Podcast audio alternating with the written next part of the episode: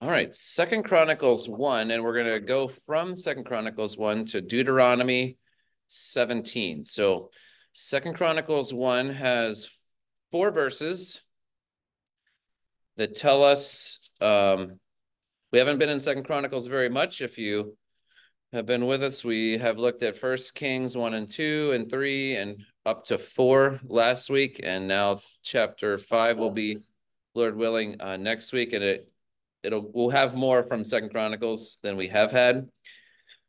But we have in Second Chronicles um, just four verses, and then uh, most of my notes are from Deuteronomy 17. So we'll start here in Second Chronicles, um, and I'll give you the title of the message at the end instead of at the beginning. All right, and I may help you help me uh, determine the title. So.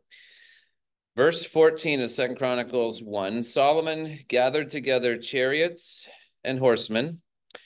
He had 1,400 chariots and 12,000 horsemen, whom he stationed in the chariot cities and with the king in Jerusalem. There's a couple cities, uh, I don't, I didn't write the cross references down, but the name of them in Hebrew means city of chariots or city of horses. And so you can, uh, you may have a cross reference in a study Bible that that tells you those. I can't remember the name of them, but um, so that he there were a couple cities that were named for horse horse cities or village of horses, uh, city of chariots, and it was in the actual Hebrew title uh, for the name of the city. Uh, not many, but it it says that. Um, and then verse 15, the king made silver and gold as common in Jerusalem as stone and he made cedar as plentiful as the sycamore of the Shephelah. And Solomon's import of horses was from Egypt and Kue. And the king's traders would buy them from Kue for a price. They imported a chariot from Egypt for 600 shekels of silver and a horse for 150. Likewise, through them, uh, these were exported to all kings of the Hittites and the kings of Syria. All right, the Hittites and Syrians live north of Israel, and Egypt obviously is south. And they would have to go through Israel anyway to get the trade routes would go through Israel. So Solomon is going to control the trade routes, and he's going to be importing and exporting and likely making a profit. Uh, so it's a business for him, but it's not just business because you can see how many he is gathering at the first uh, verse, verse 14. Chariots, horsemen. He had 1,400 chariots and 12,000 horsemen. And um, another place uh, tells us that he had stalls uh, for all these all these horses. All right. So the uh, exchange rate, we don't uh, deal with shekels, uh, and shekels probably don't mean anything to us. So I did some calculations of how much a shekel is and then how, what the price of silver is, and it's roughly $8.83 per shekel. So you multiply the numbers here by eight $8.83. Uh, you get about $1,300 for a horse, and then 5,200 and some dollars for a chariot. Likely would cost you two horses plus the chariot itself. So you're buying two horses plus the chariot. That's so it's like a, a car a, a used car, obviously, um, is what a chariot uh, costs. And David, for cross reference, and we don't, I don't, uh, we're not going to look at this, but David, when he would conquer chariots, he wouldn't keep them. Okay. Keep that in mind because of what we'll see in Deuteronomy. David conquered these people that had chariots. He hamstrung the chariot horses so they couldn't use them for warfare. I think he maybe kept a hundred. Okay, nothing, nothing like this. Um, he didn't have chariot cities, and he didn't have horsemen, and uh, the the name Egypt is mentioned here. This is where they're getting their horses from. Is Egypt.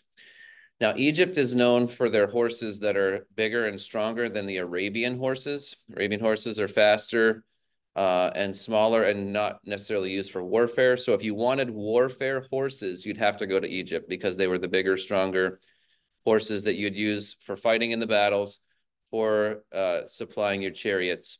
And keep that in mind where they got the horses from, Egypt, um, as we go back to Deuteronomy 17. All right, we're going to spend the rest of our time Deuteronomy 17.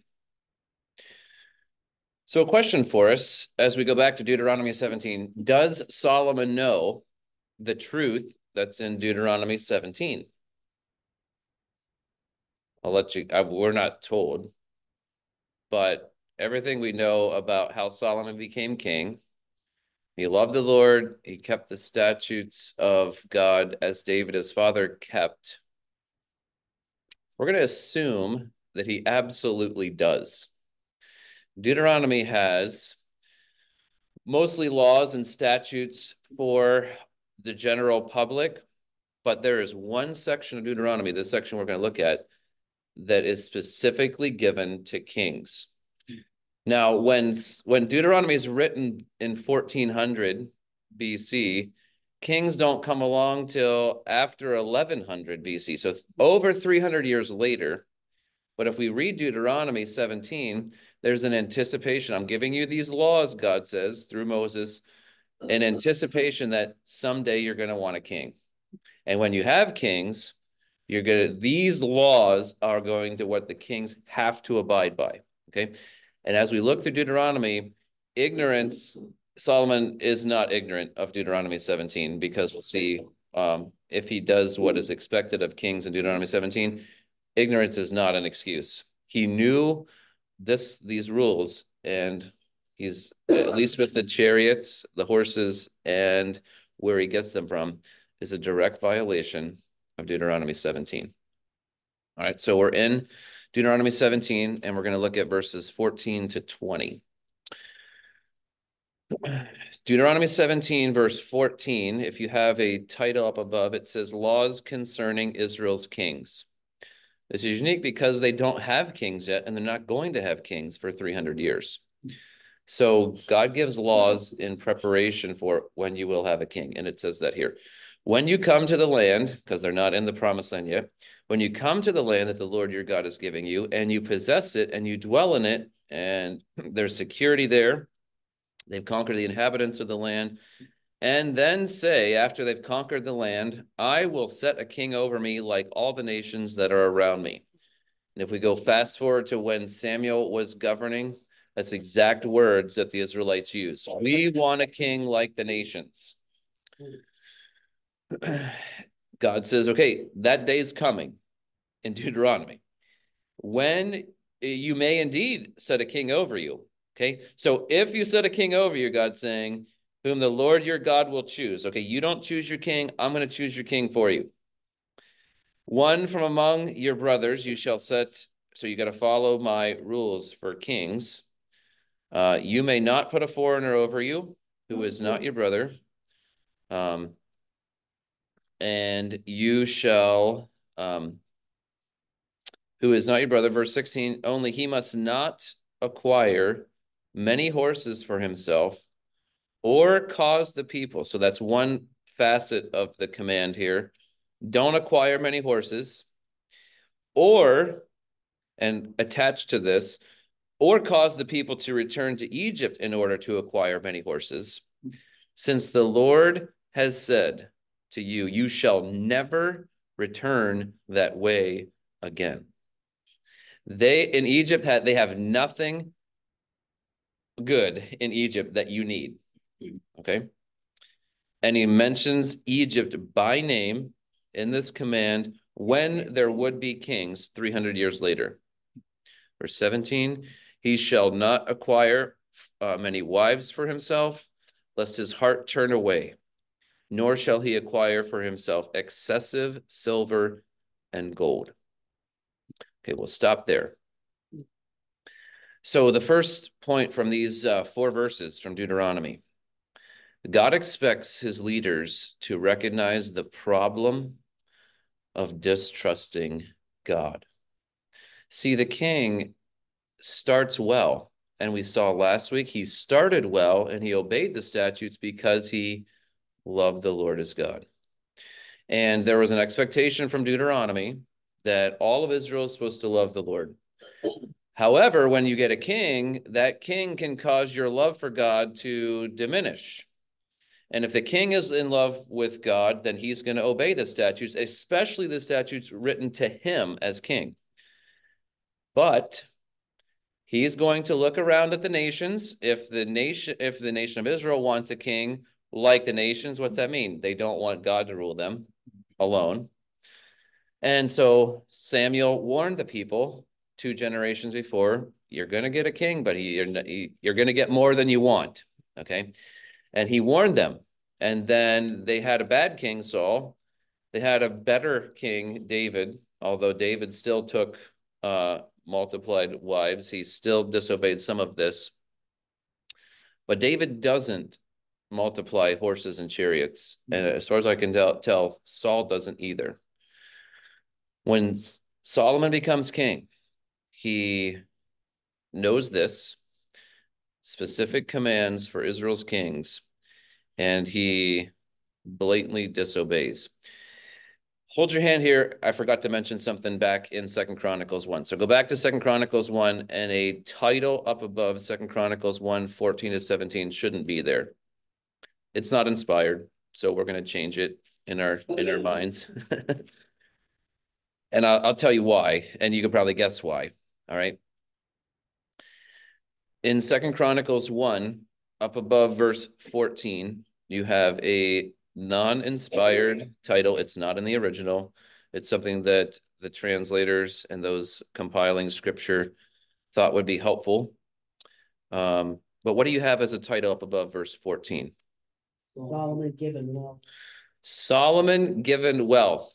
Who are you going to expect that that who gives it to him? Okay. That's not true.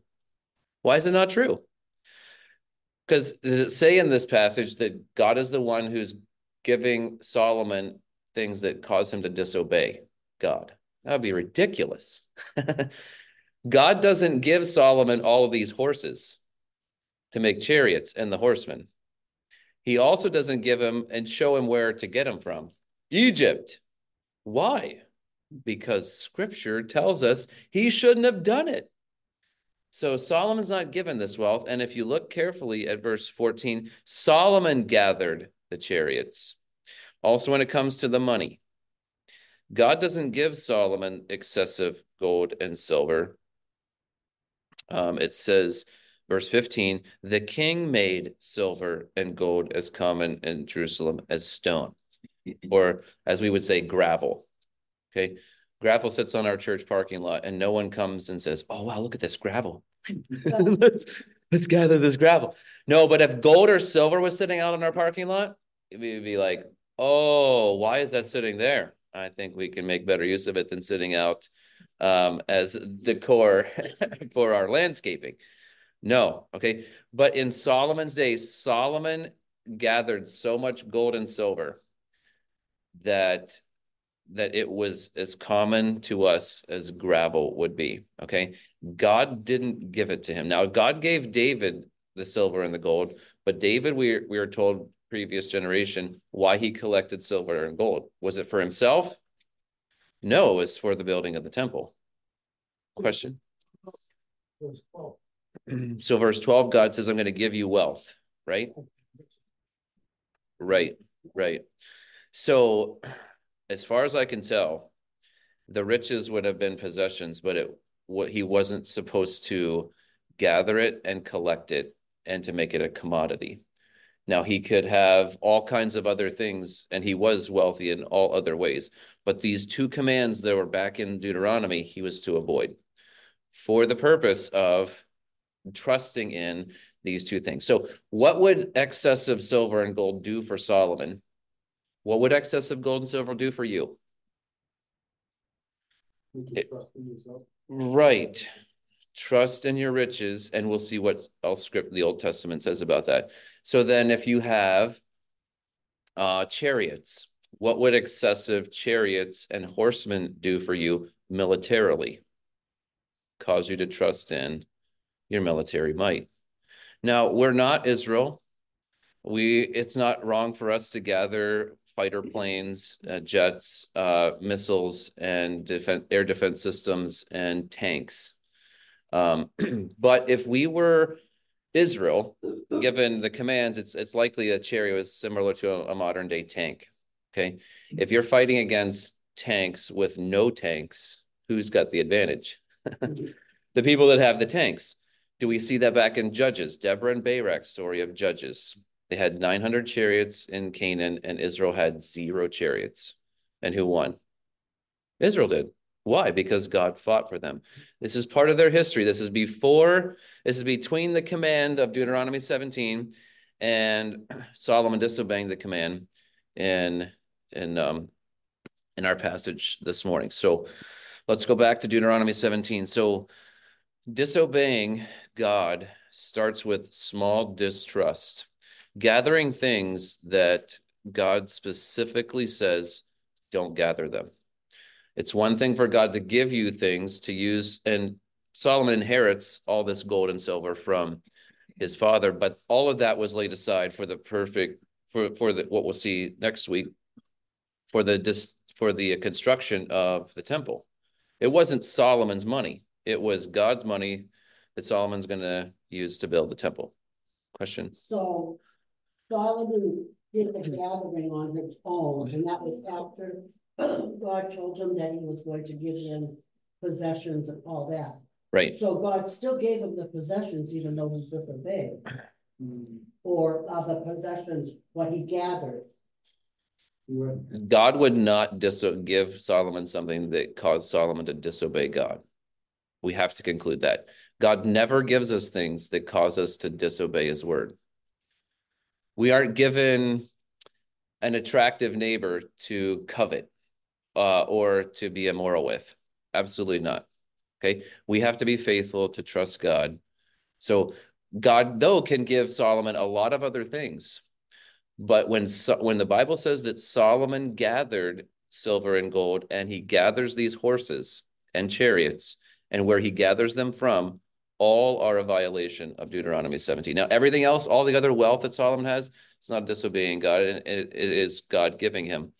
But the specific, we have to discern what who who is responsible for Solomon's distrust of God. God's not going to give Solomon something that clearly violates God's word.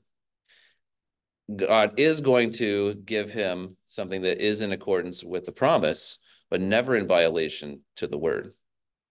So God allowed him to gather. God allowed him to gather it. Right. What happened? Right. Right. So we'll see the three things that Solomon wasn't supposed to get excessive amounts of, all for the purpose of him distrusting God or to stay faithful to God on the opposite side of it. So he's got to trust God. Not don't be like the other kings. Even if you have the ability to gather things, uh, chariots, wives, um, and and money. Don't gather those things. Don't have an excessive amount of them and clearly Solomon does. Okay. So did Israel lose battles after this? Well, they don't have battles during Solomon's reign, Yeah. but we'll see. We'll see after the wives mentioned. We'll see God's God's got a little judgment for Solomon, and definitely judgment for Rehoboam after Solomon. Okay, let, let's keep reading Deuteronomy because there's more to. Because someone should say something to him, what are you doing? Yes, right. You know, you're not obeying. Right. So if we, as we know the, how the kings, how the kings are laid out and how many kings, prophets are sent to kings. Ahab gets Elijah. There's a lot of other prophets by name that we don't know as popular as Elijah and Elisha. But as kings are disobeying and distrusting God and, and doing things that are clearly in violation to the statute of the king, prophets are sent. Uh, Nathan the prophet went to David when he took Bathsheba. Um, prophets are going to come. They're going to challenge a lot of kings. Some of those prophets lose their lives because they're telling the kings. Um, but these three commands in particular are a sign of distrusting God. Um, and it starts small. It just seems like chariots and horses. What's the big deal? Well, the big deal is it's in writing. The statutes of the Lord are written for the kings. They have to abide by these. All the other kings of the earth aren't under Deuteronomy. seventeen. But Israel's kings are under Deuteronomy seventeen, and there's no excuse. So God's leader must not trust in anything like horses or chariots instead of God. Let's read, uh, you can join me or you can just uh, listen to Psalm 20. There are other there are other passages. This is just a sample to highlight what the rest of the Old Testament says about um, the problem of Israel in particular having horses and chariots. And as we have the rest of the Old Testament to look at, we can see why God gave the command and why it was out of bounds for Solomon. Even though all the other kings did it, even though he had the ability and the wealth and the trade routes, everything going for him, it doesn't give him a pass on what uh, Israel at that time could not have horses and chariots. Psalm 20, verse 6 says, Now I know that the Lord saves his anointed. He will answer him from his holy heaven with the saving might of his right hand. Some trust in chariots and some in horses, but we trust in the name of the Lord our God. They, the other the nations that trust in chariots and horses, they collapse and fall, but we rise and stand upright. Verse 9, O Lord, save the king. May he answer us when we call. And if you look back at who wrote Psalm 20, it's Solomon's dad. Solomon has verse 20 or uh, Psalm 20. All right. And so Solomon knew do not trust in chariots and horses. Okay. At, at best, they are just uh, to parade your wealth and to a, a, a public display of, of power. Um, when you have days to celebrate your, your kingdom and everything, you have your parade of chariots at worst, but he puts them in chariot cities in a place that could be vulnerable to attack. He's trusting in them as a, a line of defense. Um, and that's what we saw back in in Second Chronicles 1. So God's leader must not trust in anything like horses or chariots instead of God.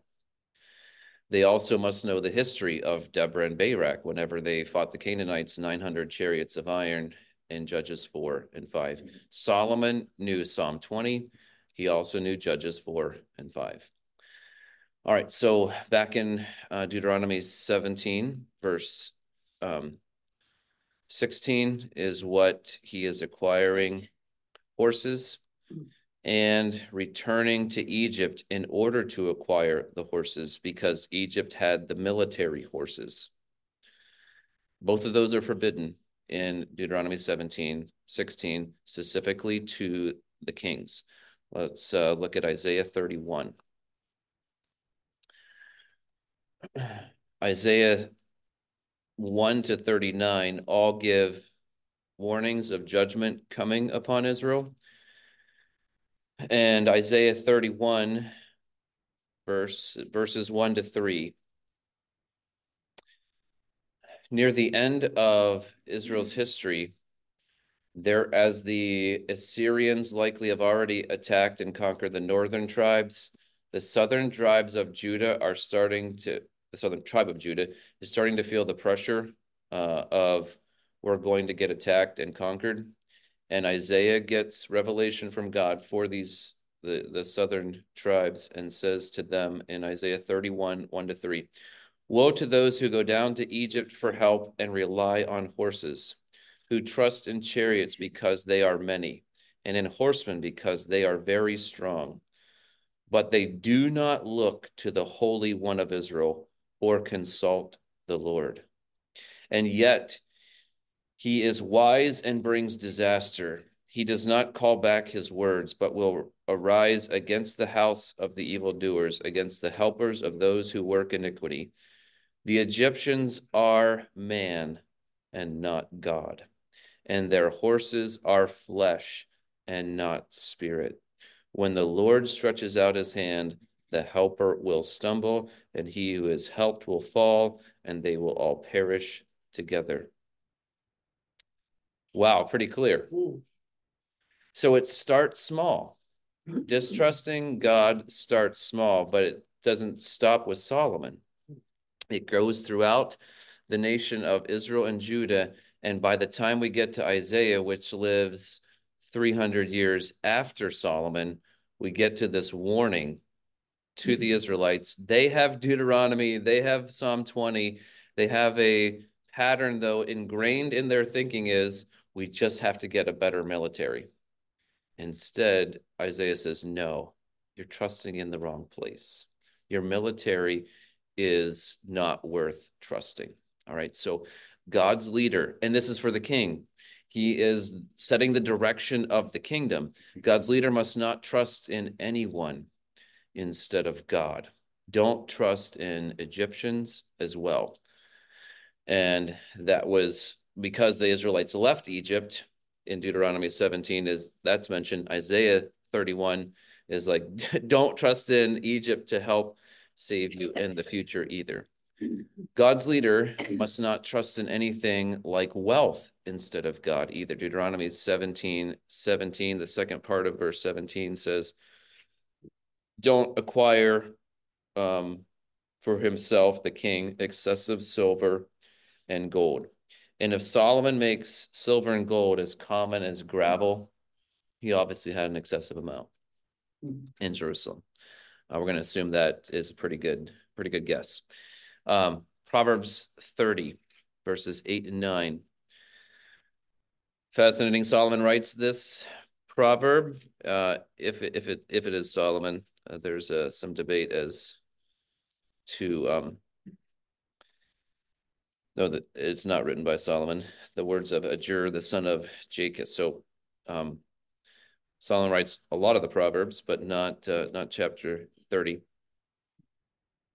uh, verses 8 and 9 of Proverbs 30. He says, Remove far from me falsehood and lying. Give me neither poverty nor riches. Feed me with the food that is needful for me. Lest I be fool and deny you and say, Who's the Lord? Or lest I be poor and steal and profane the name of my God. So, what would excessive riches do? Well, someone in Proverbs writes and says, When you have excessive wealth, you will be full. You'll have everything you could ever want to buy, anything money could buy for you. You will eventually deny God and say, Who's the Lord? Why do we need God? Woe to us whenever we have so much money that we think, eh, I'll just buy my way out of trouble and I won't trust, I won't have to trust God. Israelites got to that place when Solomon was king and their leader is not helpful in uh, gathering so much gold and silver that it's it's like gravel. God's leader must not trust in anything like wealth instead of God. So military, um, like anything like horses and chariots of the day, any one like the Egyptians, and then anything like wealth, all of those can be God replacements. Second part in Deuteronomy 17. So that's the problem to avoid. What's the solution that would help the kings to not fall into this um, temptation? God anticipates there's going to be kings. God anticipates the kings are going to want to have excessive wealth and wives and horses and chariots. So, what's going to keep the kings faithful to God? Well, he tells them what to do in verse 18. And when he, the king, sits on the throne of his kingdom, he shall write for himself in a book a copy of this law approved by the Levitical priests. Hmm. Whoa. Have you looked at how much text of scripture is is uh, Genesis, Exodus, Numbers, and Deuteronomy? It is a significant amount of your Bible. Moses writes more scripture than Paul does. Um, the first five books of the Bible are very long. and if you were, as a king, part of your rule near the beginning of it, likely, you had to copy by hand the first five books of the Bible. What's the purpose of that?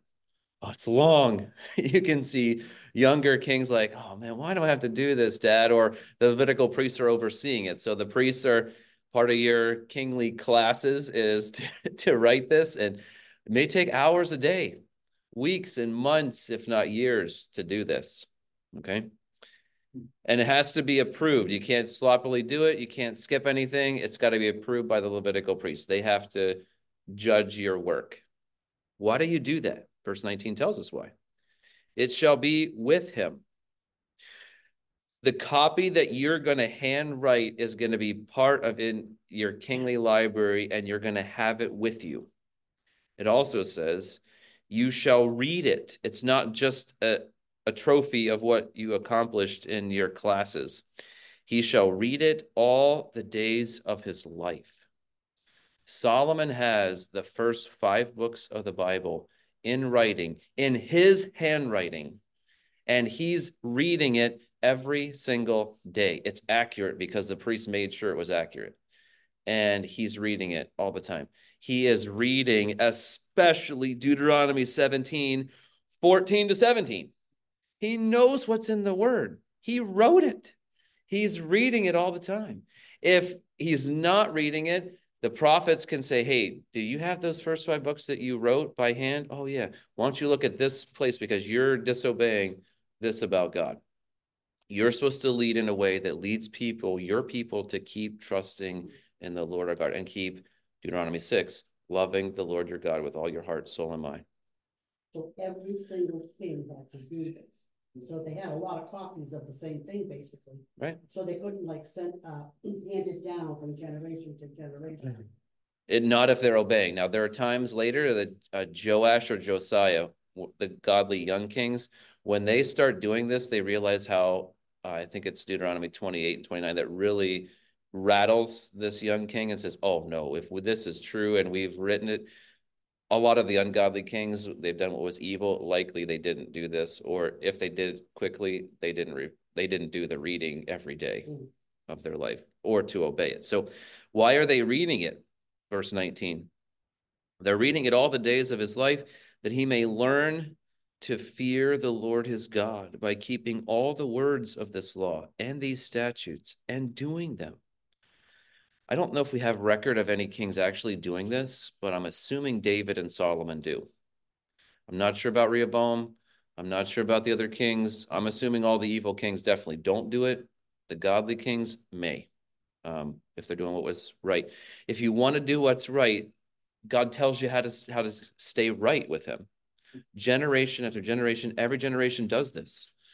Um, so the first thing, why they do this, is they learn to fear the Lord his God by keeping and obeying the statutes, especially these statutes, these three things that are mentioned, that Solomon doesn't obey any of them, but he at least probably has written them and he probably is reading them somewhat, but he's not obeying and he's not fearing God. And we're going to see his heart is, is turning.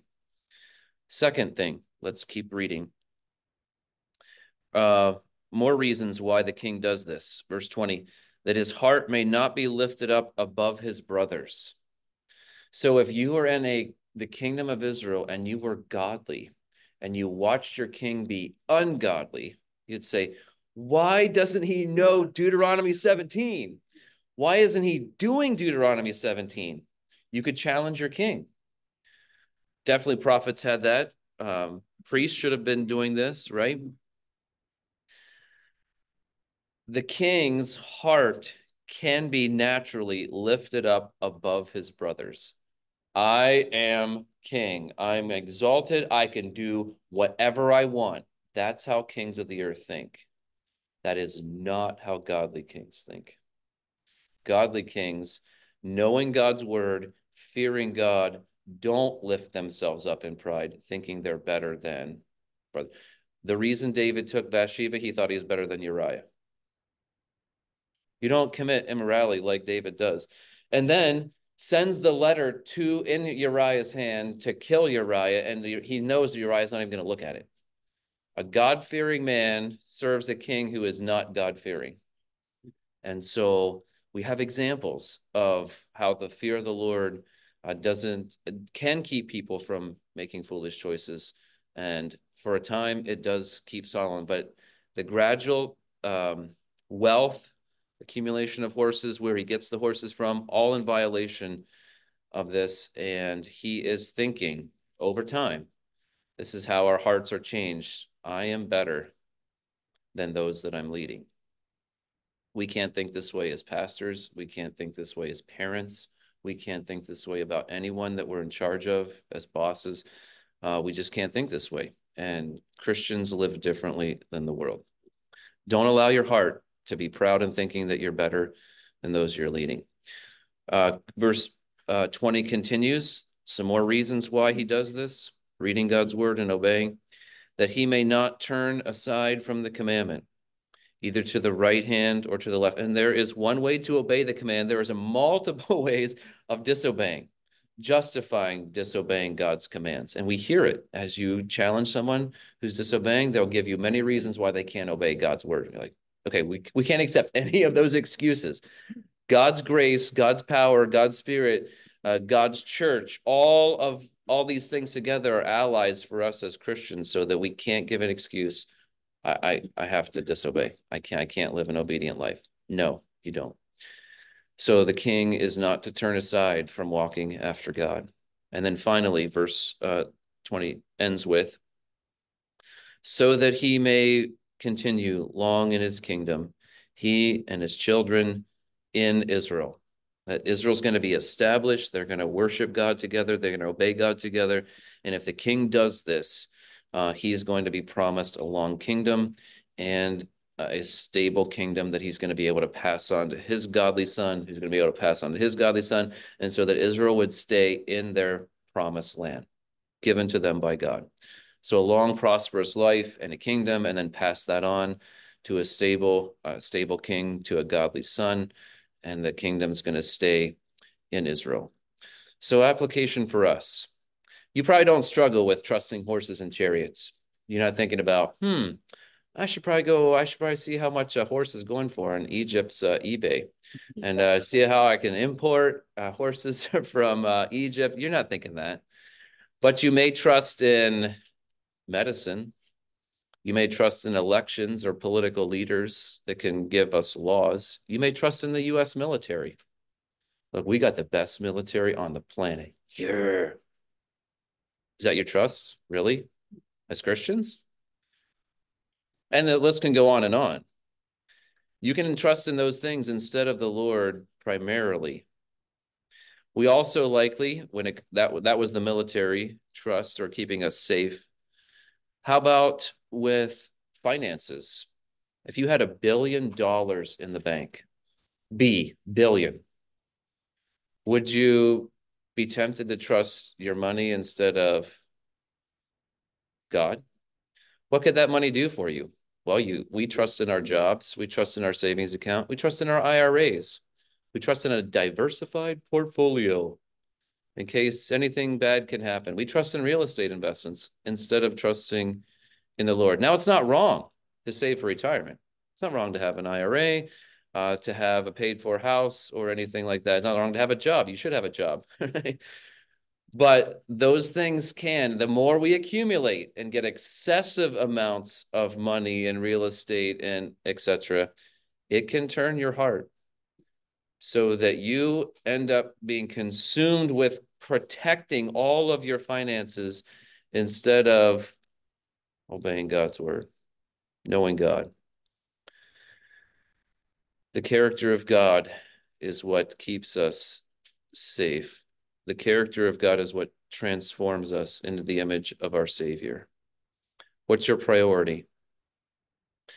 If you are trusting in your portfolio, in our country's military, more than the character of your God, your priorities are off. My priorities are off. So, what would God tell us? Return to the Lord, mm-hmm. repent of our idolatry, putting our safety in something else, um, our trust in something other than God. Trust Him with your present, trust Him with your future. Recognize the little misplaced priorities in your life that end toward, go toward, and then that significantly are going to uh, discourage and cause your you to be disobedient and the generations after you to not trust in God either. Because these little misplaced priorities before long can become life dominating. And you're not going to be able to um help those that you lead to keep trusting in the Lord.